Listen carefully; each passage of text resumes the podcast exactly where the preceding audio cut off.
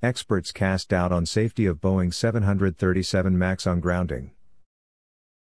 November 25, 2020 Flyers Rights filed a reply in its Freedom of Information Act, FOIA, case against the FAA.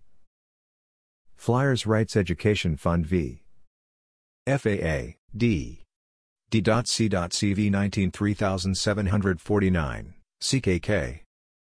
FlyersRights.org seeks the public disclosure of a limited set of documents related to the changes and testing of the Boeing 737 MAX to enable independent experts to evaluate the safety of the MAX.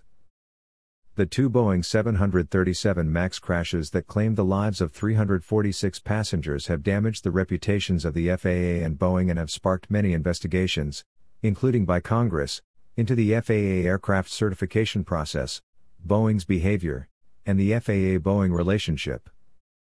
FlyersRights.org, the largest passenger organization advocating for the interests of airline passengers, has observed plummeting levels of passenger confidence in the FAA, Boeing, and the 737 MAX. It filed the Freedom of Information Act case in December 2019 to enable independent safety experts to evaluate the proposed changes to the grounded 737 MAX.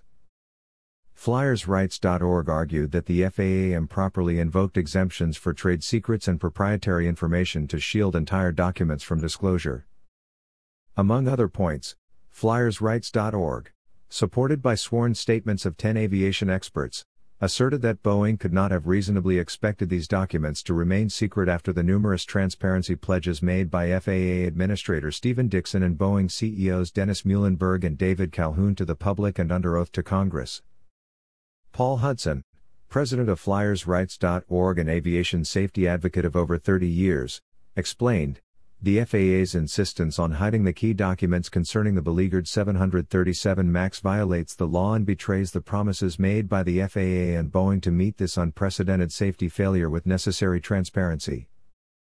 After Boeing was exposed hiding documents from the FAA and pilots to achieve original certification, and facing congressional scrutiny, FBI investigations, and civil lawsuits, the public reasonably expects these repeated transparency pledges to mean something. Meanwhile, in court filings, the FAA characterized all the transparency pledges as a handful of general statements that do not defeat the FAA's claim that Boeing provided the documents under a promise of complete secrecy.